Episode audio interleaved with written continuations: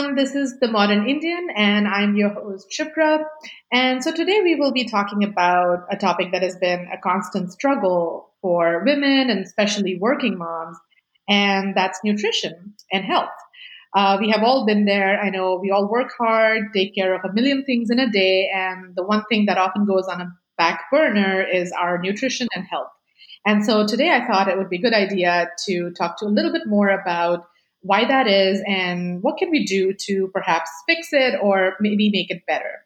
So who better to answer this question than a health and wellness coach? Uh, please welcome Abha Sharma from the Health Has No Finish Line. Hi, Abha.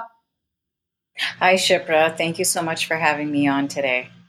Thank you so much for coming in, and this is so great. I um, I really appreciate you being on my podcast. Um, as you know, few, we interviewed a doctor, Dr. Ronesh Sinha, and that was one of my most uh, popular downloads because it talked a lot about women's health, women's heart health, and it's one thing that I know everybody talks about. But there is so much more into that discussion, especially when it comes to nutrition that I thought that it has to be there has to be a part two to that episode, and I have to have someone talk about the nutrition aspect of it and how our culture, how our lifestyle really plays a very important role. Um, so yeah, welcome to the Modern Indian. Thank you. Yeah, and um, I, I, personally had listened to that uh, episode. That was a great one. So uh, I feel honored that you're following it up with with me on as your guest. So yeah, I'm excited to dive in. Oh, yes, of course. I've seen your website. I see what you do. And um, I was excited to talk to you about. Um, so, I guess we should start by perhaps we should ask you about your journey, how you got into all this, and uh, how did you become a health and wellness coach? And tell me a little bit about yourself. Yeah, so I grew up in Southern California and I, I, I currently live in Southern California. So um, both my parents immigrated from India um, the early 70s. And, um, you know, my parents, I think, like many uh, Indian immigrant parents or uh, immigrants from the Indian subcontinent, were more heavily focused on academics and making sure you do well and excelling only at that. And, um, you know, weren't really focused on being physically active or um, even getting involved in physical extracurricular activities. So um, we led a pretty sedentary lifestyle, and um, you know, food, like in many Indian households, was a celebration, a reward, uh, sometimes a, a, punishment or held if you weren't being good, so to speak. So um, a lot of that played into me um, you know, becoming overweight as a child, uh, that staying with me into my teens and as a young adult. And um, it was when I was a young adult and I had moved abroad. I I lived in Nepal for about uh, five and a half years for graduate school, and um, I noticed that I lost weight, and it wasn't that I was intentionally doing anything, but you know, of course, when um, at the time I was living there, it's not like I had access to all these processed foods. I was eating what we had in the cafeteria. Um, and you would walk a lot to get places. You weren't necessarily, you didn't have your own car. Um, so there was just a lot of physical movement. And um, I would come back home for vacations, and my parents would notice I lost weight, but then say, well, you know, why don't you eat? You're going to lose the weight anyways. So this was kind of a back and forth where I would, you know, live abroad for half a year, um, get to a somewhat healthier weight, come back, gain it back, and so it was it was very much a disordered eating pattern. Um, and towards the end of graduate school, I, I, I for some reason this got in my head that I could just walk around the whole day and subsist on because um, by the time I was done, there was a lot of imported foods there. Um, so you could buy a Snickers bar for like 40 rupees. So I would buy that and, uh, and walk around the whole day thinking like, wow, I'm getting skinny, so to speak. And, um, and it was actually a professor said, you know, um, you, you need to stop doing this. You need to actually eat, which was was which was pretty remarkable because this was an older male professor who maybe um, is of this same could have been of the same thought process as everyone else, which was like, "Wow, you look skinny. Who cares how you got there?" Right. right. Um, so yeah, that was that was kind of what I went through, um, and when I returned back for good of course, I gained back a lot of the weight that I'd lost um, because I was, again, just sitting at home prepping for, you know, examinations related to, um, you know, the studies I had done. And, uh, you know, one day I just looked at myself in the mirror and I said, oh gosh, I, I don't recognize myself. Right. Um, so, so that's what, what kind of led me on this path of, uh, discovering my own health and wellness and than wanting to help other women. That makes sense. And it's such a relatable story. Um, I know that most of us listening would be like, yeah, that, that sounds very relatable. Um, because, uh, like, for my family, my dad's side of the family, uh, they have like obesity is kind of in the genes. They all are a little bit overweight, not obese, but definitely overweight. And so my mom recognized that that pattern, and she was like, when we were growing up, she was very conscious of that. So we would only get like home cooked meals and fresh food, and uh, you know we would be running around quite a bit. So I was really small, like in terms of like my weight. I was very appropriately weighed, but I knew that I had the tendency to gain if I just let go. And so uh, it and it, what what struck me about what you said is that I remember when I was in, in working for the first time, uh, and I was working at the airport. Uh, that was my first job, and uh, I thought that, oh, look, I'm really skinny because everything fit really like small, and you know, you feel kind of invincible. You're like, oh, I look great because I'm so skinny, but I wouldn't eat.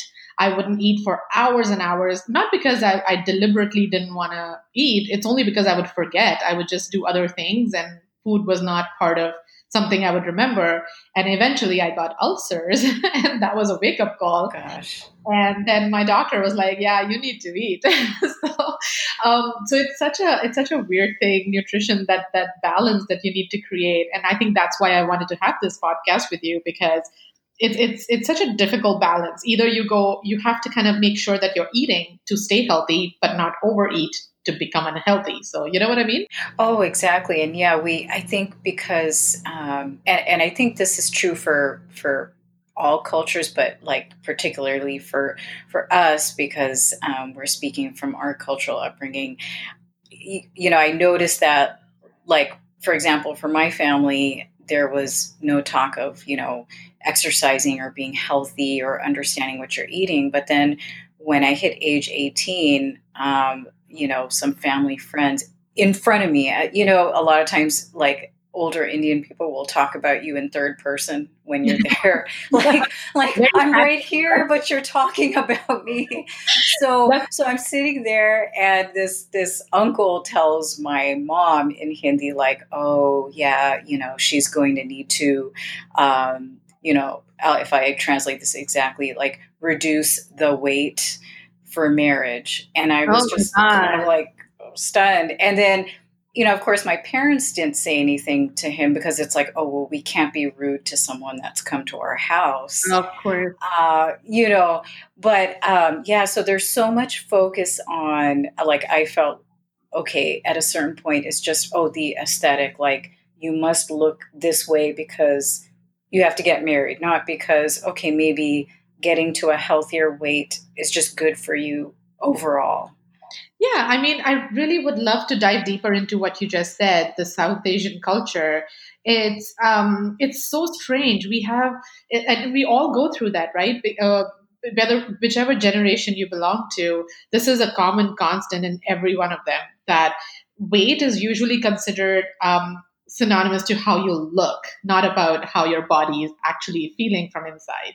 So people will be like, "Oh, yeah, you're really fat. You should lose weight to look good." and get a get a husband, which is such an uh, offensive thing to say, and really not true.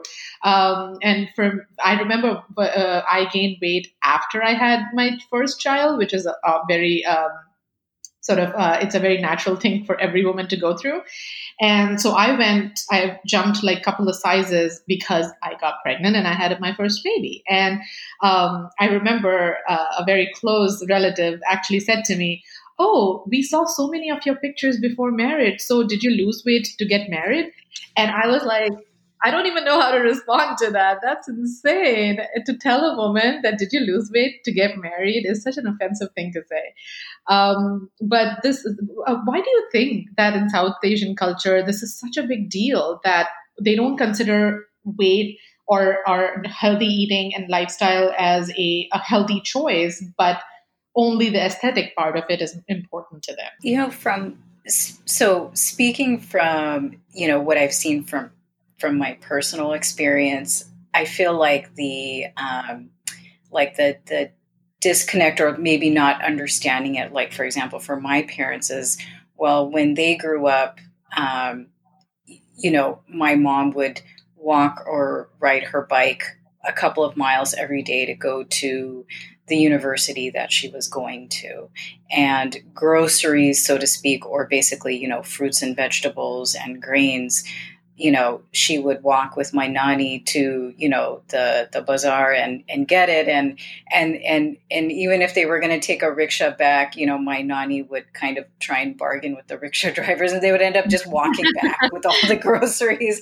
Yeah. So yeah. so there was just a lot of just, oh, we're we're moving our body because that's just what we do and not necessarily oh we have to go to the gym and work out for an hour and yeah. then so so of course because they're moving their body so much um, you know i know that in, when my mom was growing up they ate mostly healthy vegetarian food but they also ate like like chini paratha fried food yeah, and yeah. then i remember when i was a kid and i went to visit my nani she was making her own butter but she was making it literally. So I'm like, of course you can have butter if you know, just yeah. a lot of butter and, and heavy foods if you're literally burning all that energy. So I think when they came here, um, all of a sudden it went from walking all the time to getting in the car and getting on the freeway, or you just drive up to the grocery store, pull it off the shelf, and get back in the car. So, um, you know, I know my my at least my dad has told me, and my mom did too, that you know, oh yeah, all of a sudden it, they, they were puzzled why their pants couldn't fit anymore, and you know, my dad was like, why am I getting a stomach? So so I think because it's whereas here it's such a just part of the culture, like okay, you're going to do sports and dance and and you know, as a adult, you know, go work out and de stress. Um, I, I think that from my personal experience, that's why there's that that bit of disconnect um, in terms of understanding it. Yeah, I mean, one another thing I noticed is that back then, like now, um, some of the that generation people will tell me, "Oh, you know, it's healthy. We've been eating it for years." What they don't realize is that back then they would also actually make it, and so everyone is sitting down and like crouching and and making the atta. And you know how you you would you would do the atta back in the day? They would actually grind it on those wooden things, and it's exhausting and a, a full workout in itself. So, yeah, totally, we are eating the same foods, but it's so much more processed now, and that it wasn't back like 50 years ago, right? So, people would go to the fields and pick out the fruits, and all those things are counted as activities. Whereas now, as you rightly said, we just drive to the store, pick up the food, and there you go, it's on your table. So, I, I totally agree with what you said. That disconnect is because they don't realize that while the food is still the same, the, the processing, the limited amount of uh, energy required to burn it, it all contributes to how it, re- it, it affects our bodies now. And again, one another thing I wanted to ask you is um, in the South Asian culture, just generally, uh, they would on one hand constantly tell you to lose weight, you know, be healthy, lose weight, but then they'll also have foods like gulab jamun and and meat, uh, you know, barfi and everything in every single meal. And that is such a it, it bothers me every time I would go to a wedding and they'll judge women by how they're looking and however they'll be like, beta tumne mithai nahi khai and then there's like a a plethora of mithai next to you. so bizarre. Yeah, your plate is being analyzed by by all these eyes, and then it's like, well, why didn't you take it? It's like, Yeah, okay, I'm going to eat what's on my plate first, and then you know maybe I'll take a piece if I'm, you know, if I want to enjoy it. But yeah, the um, the sweets and um, especially associating it with affection and and celebration. Um, you know, which of course it's good to indulge, but I know like my parents still like they've learned to lighten up a little bit on it, but like my dad, if he goes to like this the Indian sweet shop, um, he'll ask me, you know, do you want anything? And I say, well, you know, I'll if you can get some kaju burfi, like a couple of pieces for me. He's like, no, they only sell it by the pound. So then he'll show up with a five pound box. Whoa. And I tell him, okay, I'm gonna have to take this to work because I mean, I'm not gonna eat this whole thing. Totally, totally. I mean, uh, I, I mean, another thing I find uh, bizarre is, uh, you know, on one hand, women are constantly told to like lose weight, look good, lose weight. You shouldn't be overweight. That's constantly what we've been hearing all this while. And then I know that if you have a plate of salad and not eating, then the same aunties are going to turn around and say, "Oh, are you dieting?" in a very condescending tone. And I once or twice I have turned around and said, uh, "Yeah, as you said I should." so, it's, you know, it's it's such it's a very interesting uh, mindset. I'd like to study how they how they think.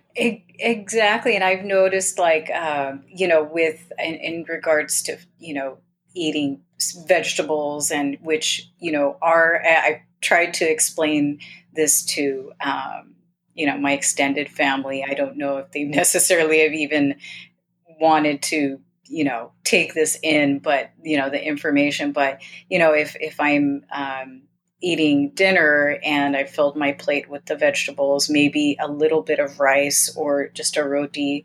And then, you know, if my in laws are having chicken, so I'm filling the plate and then they'll ask me, Oh, um, you're not, you're not, you're not going to get full like that because you're not eating carbs. And so I'll explain, well, no, the vegetables are carbohydrates. And then, um, then I get that the uh, response of, well, no, you're not eating the heavy carbs meaning you know taking a full plate of white rice Yeah, totally. Oh my goodness. I, I think they all need a, a course in nutrition and the, the facts because I've heard that too. What you rightly said is like, oh, you're not, how will you be full if you don't have a full plate of roti? It's like I can still be full in a full plate of dal. That's totally fine. Um, so I think I want to I want to dive a little deeper into uh, another topic that I think um, is very interesting to me. Uh, why do you think that healthy food habits and healthy nutrition specifically is not a part of conversation for younger girls in South Asia? oh in uh in in south asia in particular or in in in basically the this asian south asian american culture South Asian American, yeah, South Asian American. I I feel it's um, you know because a good percentage, um, and I know this is a generalization, and and you know that the immigrants from the subcontinent do come from different backgrounds, but because a large percentage are from, um, say. Uh, uh, college educated backgrounds, or maybe um, families that are immigrating to the US specifically for education. I think because they're coming here for so much opportunity that you know maybe they didn't have available to them um, in their home country the focus is so much on that and not um, and and making sure that their kids carry on that same um, sort of tradition of pursuing higher education and not letting anything get in the way so to speak Right. um, at least that's what i can see um, for most of the families that I'm familiar with. Um, and and then another thing in addition to that is if um, say the family that immigrated here maybe came from um, a less well-off family or um, you know did have to go through quite a bit um, in their upbringing to even get in higher education in India. Uh, there um, and maybe the you know food resources were limited there may be a mindset of okay well now we are able to live a comfortable life um, why would we limit what we're eating? Um, you know, yeah. especially if we're celebrating our accomplishments.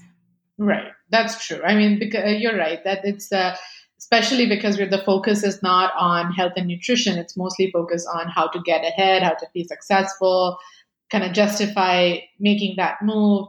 Uh, but uh, say, suppose you are born here, and uh, you know, how do you think? like i wonder how because i wasn't born here right? So i'm not sure how that conversations go. I do see a lot of girls young girls who are really conscious about what they're eating now which is such a great thing to do. And then also the fact that they're active they're participating in sports and other things to keep themselves fit. But um, i do wonder what kind of conversation they have in the house like do do they are they supported in in eating healthy um, and so that would be an interesting, interesting uh, statistics to find. But yeah, what what are your thoughts on that? I do see. I well, I can definitely see the contrast between um, because I have a five year old daughter, and so I've made sure from the start that you know because they do mirror and copy everything that we do as parents, especially young girls with their moms. So I've made sure from the start, you know, there's never any negative self talk about myself, like, oh, you know, like pinching a part of the body and saying, oh, I look fat, or, um, you know, just criticizing myself about physical appearance and not necessarily just about weight. Right. Um, we have a scale in the house, but um, I don't get on it every day in front of my daughter. Um, and when she stood on it, um, she's because she's curious. It's a digital scale yeah. she'll look read the numbers and uh, and I'll just say that's a very healthy weight. Yeah. Um, but but when she's with um, say the grandparents, um, you know, for a couple days at time at a time or a week at a time, um, you know, sometimes I'll notice that she'll come back and talk to me and say things like, um, for example. Um, there was uh, some cake, and she came up to me and she said, um, have I been good? Can I have another piece? Aww. And so I I just kind of openly asked her. I said, "Oh, what makes you say that?" Um, and so then she said, "Oh yeah, you know, when I'm with my grandparents, they they they say, "Oh, you've been good, so you can have more whatever ice cream, cake, dessert." Um, so I I do notice that contrast between, you know, the two generations um, in terms of how we talk about food. Totally. And it's not just the generation difference, it's also uh, gender. I see people talking to the boys so different than to the girls. Um, and and that uh, baffles me. um, so it's it's uh, really interesting to see. Like my, I would see my my older generation would talk to like, oh, you know, he's not gaining weight. He needs to gain weight. And on the same conversation, they'll be like, oh, she needs to eat healthy, need, needs to stay in fit. And that just baffles me. I'm like, why can't we have this universal scale of eating healthy? Yes, I noticed that contrast um, in uh, especially in the Indian and South Asian community. It's like if, say, a young, uh, like a boy my daughter's age, um, is healthy, but you know maybe just a skinny frame, they'd be like, "Oh, he's too thin. He, he needs to eat more. He's maybe he's not drinking enough milk." Yeah. Um, but if a, a, little girl that age has the same frame, it's like, "Oh wow, she's so skinny. She's not going to have any problems in life. I've heard that phrase before. Oh my god. Um, Awful. So yeah, it's and and you know it it it can be challenging navigating that because of course we're you know very blessed to have you know my daughter has both sets of grandparents um, so I just make sure that I keep my talk to her very solid to create a foundation. And I just always reassure her, you know, you don't ever need to feel like you need to behave a certain way to eat something. And it's not a punishment either. Yeah. Because when I was growing up, I, I, I heard that. I mean, it was like, like, oh, okay, well, you know, you, um, you know, did you get good grades? Then we'll go out and, and you know, eat at such and such restaurant otherwise we, we're not going to go out you right. know so so it's it's you know, sort of changing that mindset around, um, which is a constant um, thing that I work through because obviously, if you've grown up hearing that, there can be a tendency to continue that cycle. Yeah, that's actually a really good point you made that I didn't notice that I've heard that too that we would associate food with a punishment or a or a or a or a gift um, or a celebration and you're so right that we we've, I've heard that plenty of times from people that oh if you if you be a good boy you're going to have ice cream and uh, you know it's that's not that's not really a good uh, positive uh, sort of uh, in, enforcement uh, when it comes to having a healthy food habits. Oh yeah, definitely. It's it's uh, and and with a lot of you know things we've discussed so far, I know it's present even in other cultures, but definitely it's very strongly present in ours. My family, uh, we're all like very different people in terms of our weights and body types and health, and so sometimes as a as a mom, it's very difficult to to cater to certain needs. Um, and uh, so my my daughter, uh, we got all you know we have our yearly physicals, and my daughter, uh, all her reports came out really well, and the doctor said she has a very healthy uh, BMI. She's actually doing really good. She's more physical. It's excellent, especially after middle school because in middle school they make her you know run a lot. There's a lot more physical activity. So I was really happy to know that she's, you know, she's on a healthy weight. Uh, all her levels were good. Everything was, um, knock on wood, good. And then I looked at my my son, and he is underweight. Uh, like by the doctor, not by me, not by me, but the doctor actually said uh, he's underweight, um, and that I we all know. So it's a it's a lot of struggle to maintain his uh, his levels up because he it, it came to a point where the doctor actually got worried and said maybe we should you know test out other things because he's just not gaining enough weight.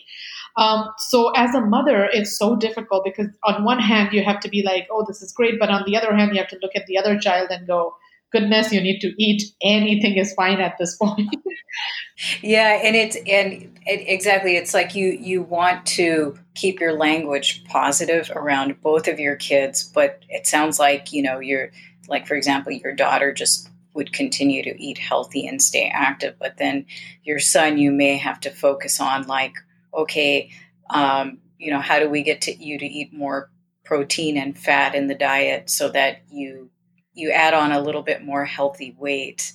Um, so do you find yourself like cooking separate meals for them? Uh, not separate meals, but um, I sometimes have to cater a lot to to his uh, so additional uh, in addition to what I'm cooking. So, for example, uh, these days my husband is making a point to make him run for about a mile every day because he's like the more physical he is, the more hungry he will get, and hence he will eat uh, well. And then we will make protein shakes for him. And so that's something I didn't do for, for my daughter because she was getting her vegetables, she was eating healthy. So for my son, I have to, in addition to the dinner, I have to make him protein shakes. Um, and in that, I will add a, uh, anything that is in my fridge that has good protein and fat. So I would put like avocado and spinach and uh, protein powder and what and strawberries, whatever I can find, and then I would make that shake for him, and then he would have that. But so I don't have to make a separate meal to answer your question, but I do have to supplement it with other things to make sure that he gets his levels. So sometimes it's like it's a lot as a mom sometimes because it's like, oh my goodness, he needs to gain weight. And then I would turn to my daughter and be like, no, you're good. So it, it's a struggle. And then sometimes, uh, like, uh, because she's gaining height, um, sometimes I feel like, is she not getting enough protein? Maybe I should focus on her as well, uh, like in terms of eating. But uh, but yeah, so she is she uh, she inherently has a good habits just generally. So she generally will eat chicken. She'll eat uh, you know fish. She'll eat vegetables. So I'm not too worried about her. So when on and off, when she'll be like, I want to have ice cream every day I'm like, fine, have ice cream every day, but just remember how much, right? A portion is, is important.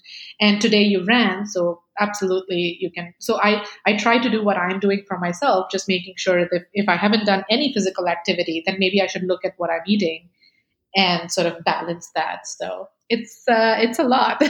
That's really good that, that you, you know, I think because you have that philosophy or you know for yourself it sounds like your daughter because she's um, she's middle school age. She's um, yeah.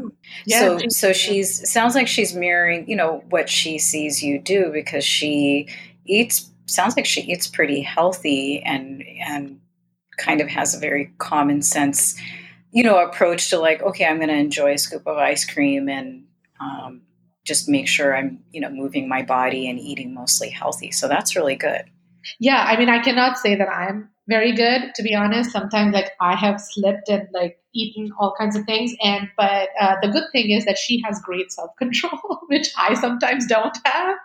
And so, if she has had like ice cream, she would be like, ah, I had too much sweet today. I don't feel like having chocolate after dinner. So, it's, it's very, um, I'm very happy that she actually has that, that she doesn't feel like eating it. I, on the other hand, don't have that much self control, so I have to honestly be. I have to work really hard on that. it's interesting. I can learn a little thing or two from her, actually. Yeah, and I think with uh, especially for moms, because you're you're your mom, your wife, you're you know you're professional, you work. I know sometimes feeling the overwhelm and being busy, sometimes that can lead to you know you were mentioning about just you know maybe overindulging or um, you know going eating beyond the point of fullness which i've done that myself. Sometimes we're just enjoying it and eating and eating and then we realize like wait why why do i feel why does my stomach feel weird the next day yeah, and I think I read that on your blog, um, on your website, that uh, the the idea of uh, conscious eating. I think that was on your website too, right? I think that's something that a lot of us don't do is conscious eating.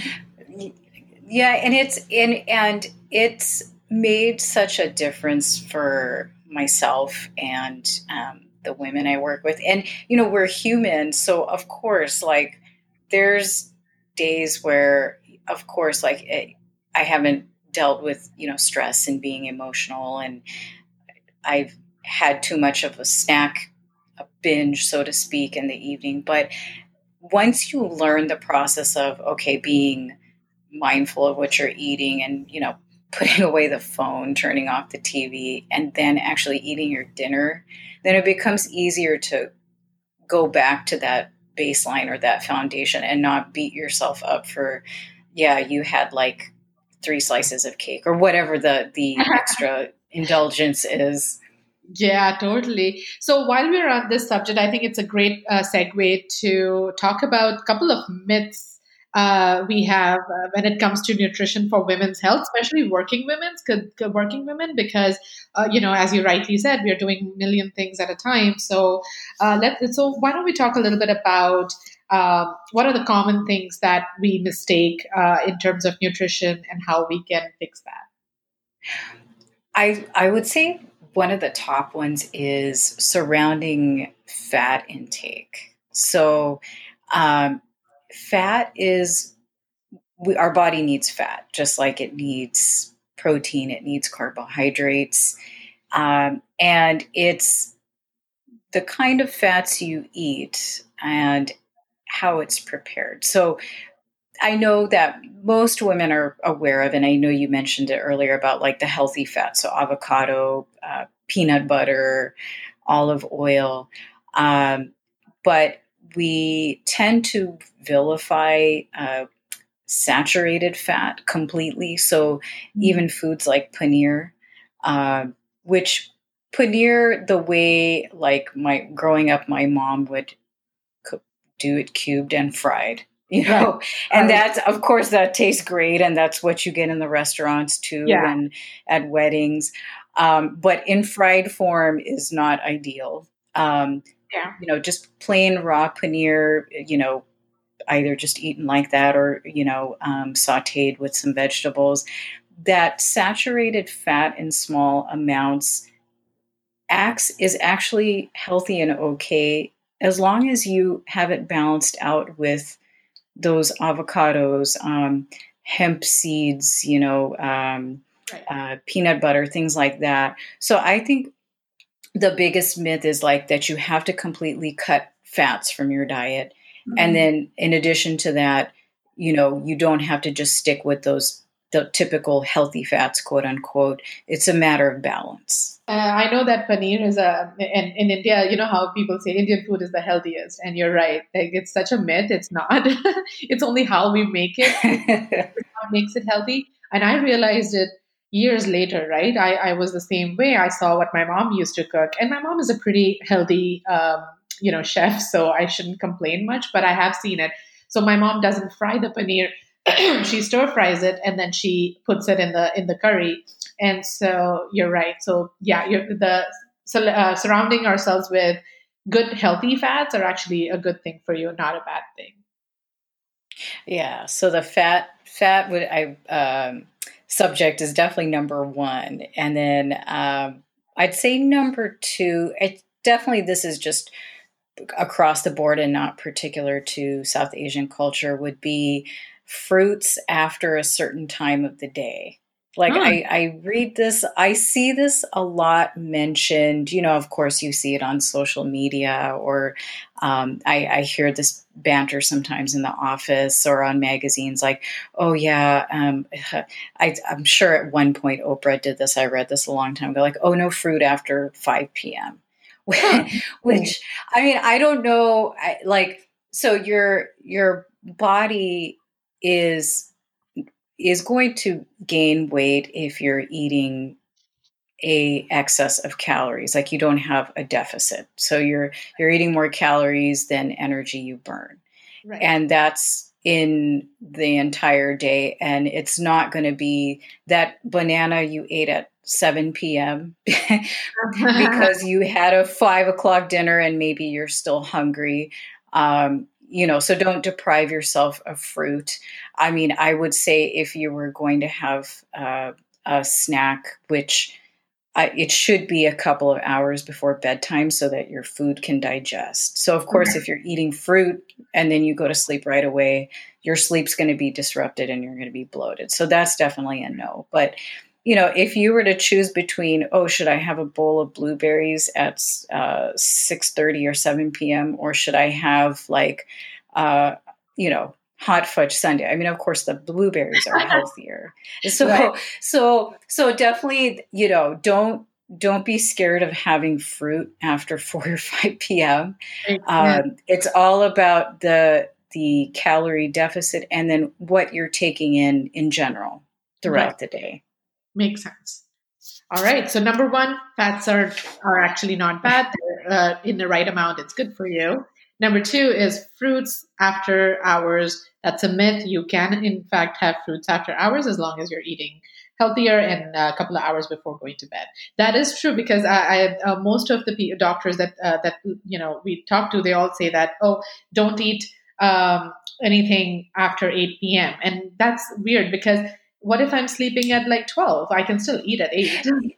Yeah, so so definitely like uh, I I think um, most of the uh, doctors or physicians that that you know you read about their work or maybe they have books about diet and healthy eating. Um, of course, they, they you know it's likely going on the assumption that the typical bedtime is like 9.30 or 10 sure. Um, then yeah that would be too late um, but um, yeah, so definitely a couple hours before bedtime.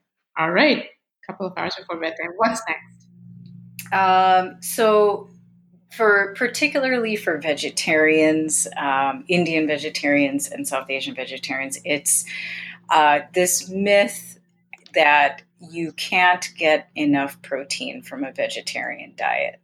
Um, and I've seen this definitely after I got married because I grew up in a vegetarian household, and then my uh-huh. in laws are non vegetarian.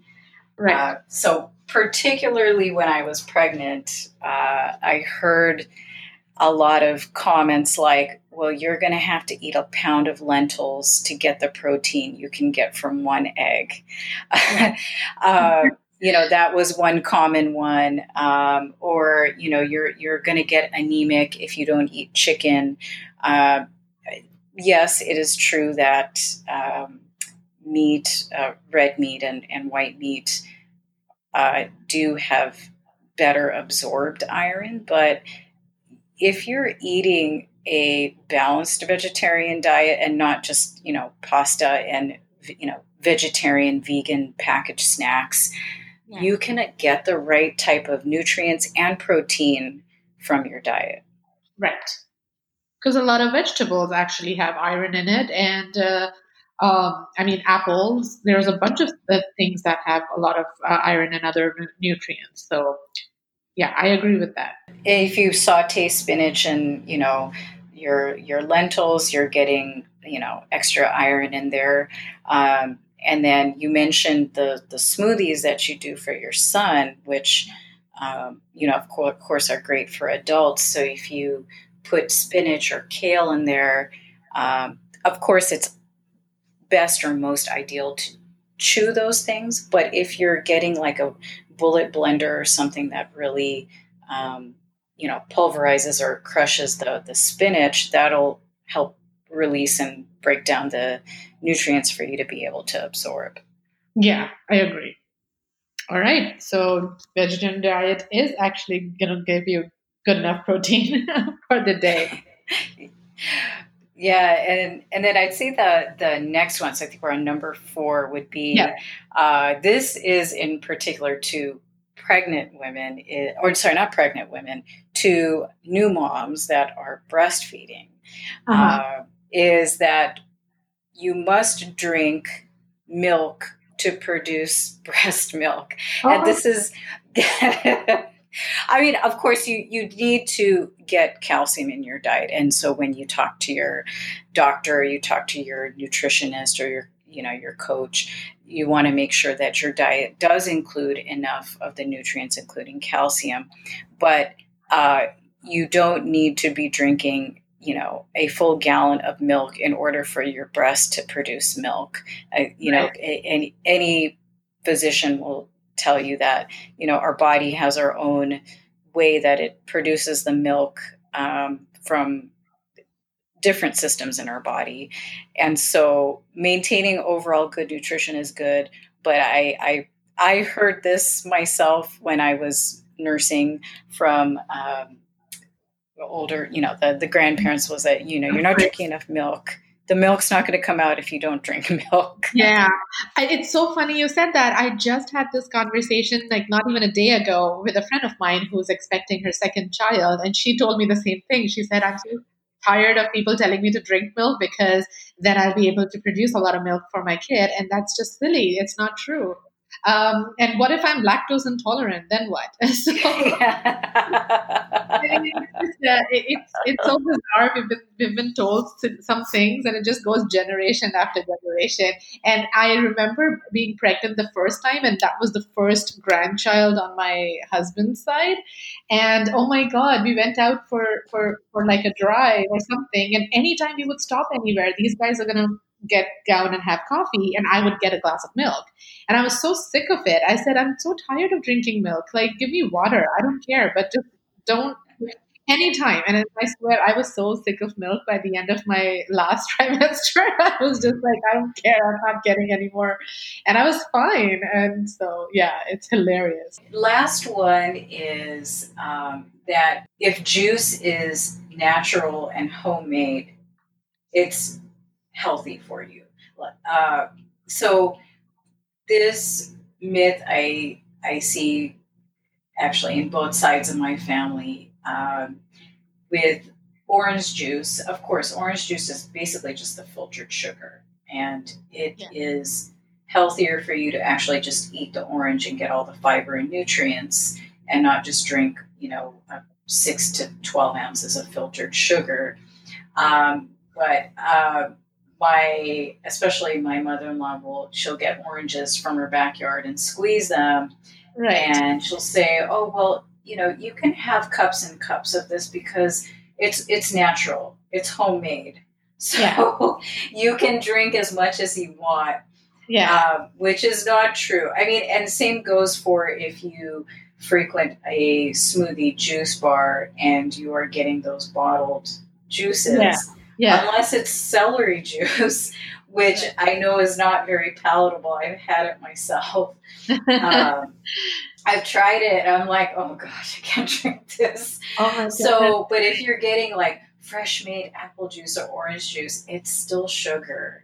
So, um, you know, for the average everyday woman or man, you know, even if you're just doing a standard workout every day, definitely don't need that. It's better off you're better off having just an apple or two instead. All right. Actually, I have to say I'm guilty because I do have a. although, although I, I knew that it's not 100% good for you. So I don't drink a lot of it. I sometimes only drink like a sip. I just need one sip in the morning. And you're totally right. It's totally sugar. It's but, I mean, if you're having a you know a couple of ounces, that's that's nothing. Yeah. But you know, I think people I, I, buy those big bottles and sip it throughout the day. Oh no, no, feel no. good because it's from Nekter or some juice bar. It's not even yeah. It's if you go to the Whole Foods and they have that actual machine to squeeze yes. the orange, right? So I would justify that you know at least it's fresh and it's like uh, eh, you know freshly squeezed, so it doesn't have any preservatives and everything. It's still sugar. You're totally right. But I have to say I, I do have it in my in my fridge and I do drink it. um, but but again, as I said, like I try not to drink. Um, like a lot of it. I only have like a little bit in the morning. And then I my justification is that I'm gonna go later on work out. I just have to keep in mind that I had this juice in there. Um, so another a great thing is that, and I think uh, uh, you can you can let me know what how that works. Um, I installed an app called My Fitness Gal. And what it does yes. is that it, you can put whatever you ate, anything you ate, and even Indian food because their database is amazing and you put that oh i had half a glass of juice i had one boiled egg or i had this much toast or whatever and then it counts calories for you. And then uh, it'll let you know that by the end of the day you took about 1300 1400 calories.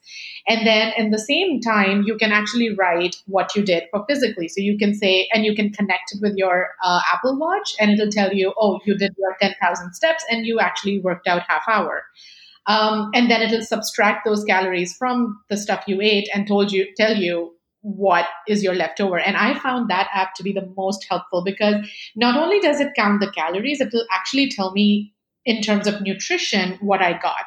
So if i it, it actually tells me okay you had a one hard boiled egg it gave you this much protein this much calcium this much iron this much that. And it'll it's like all uh, broken down.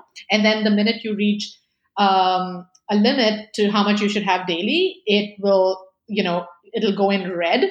And then you can see that, oh, today I've had way too much sodium and I should not have. So maybe not have something salty for some time, like just kind of lower your sodium levels. And that app is amazing.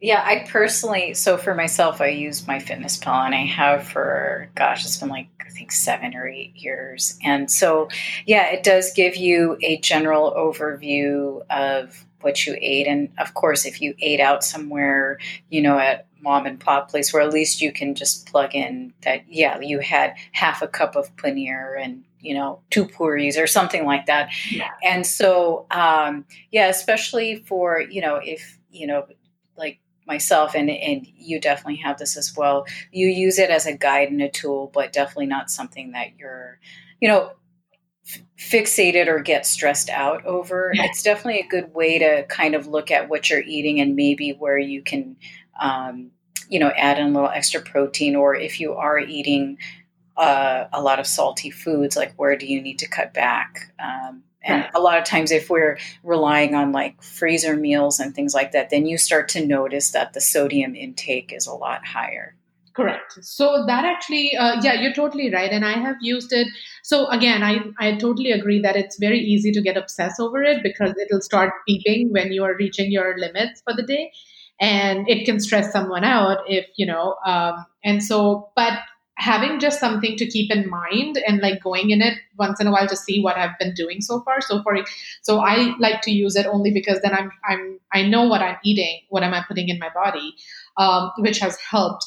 And so I do like my I do have a goal uh, for losing weight only for my health purposes. And so I I'm my goal is that okay, if I just eat healthy and then work out, then it should work, right? So I don't believe in crash dieting. I don't believe in going crazy with the workouts. I believe just like keeping a healthy lifestyle eventually will work out at some level. No, that sounds great. I'm glad it's it's um, been helping you, and you've got a really good positive philosophy and outlook on just your health and your eating. So that's really going to help you long term to to uh, stick with your goals. Sounds great. Well, this I know we are uh, kind of running out of time, but I loved this conversation. This was so much fun. Um, I do want to let people know that uh, Abha has a, a great website. Uh, it's called Health Has No Finish Line, and she has you know blogs there. There's a bunch of information there, and you can contact her uh, via that website and ask questions, or maybe follow her journey of nutrition and health and wellness. Uh, Abha, do you have anything else to say before we before we sign off? Yeah. Oh, thank you so much for having me on. And yes, your listeners can get in touch with me. Um, they're at the website if they have questions. Um, if they're interested in how I work with clients or what I have to offer, and um, they can also find me on uh, social media at Health Has No Finish Line. Excellent. At, well, uh, on Insta on Instagram, I should say, not just social media. I mean, very broad there. On Instagram at, at Health Has No Finish Line. I know these days, people as soon as you mention social media, uh, media, it'll go to Instagram. Don't worry. it's an assumption that it's IG, but I just want to make sure I wasn't being too vague there. I hear you, but this was great. Thank you so much, Abha. This was so much fun, and I wish you good luck. And uh, we should connect again and see how we're doing. Yes, definitely. Thank you so much. Thank you for listening to The Modern Indian. If you love our episode and our podcast, please do subscribe to The Modern Indian, and we are available on Apple Podcast, Stitcher, Spotify, Google Podcast, and everywhere else you get your pods. Thank you.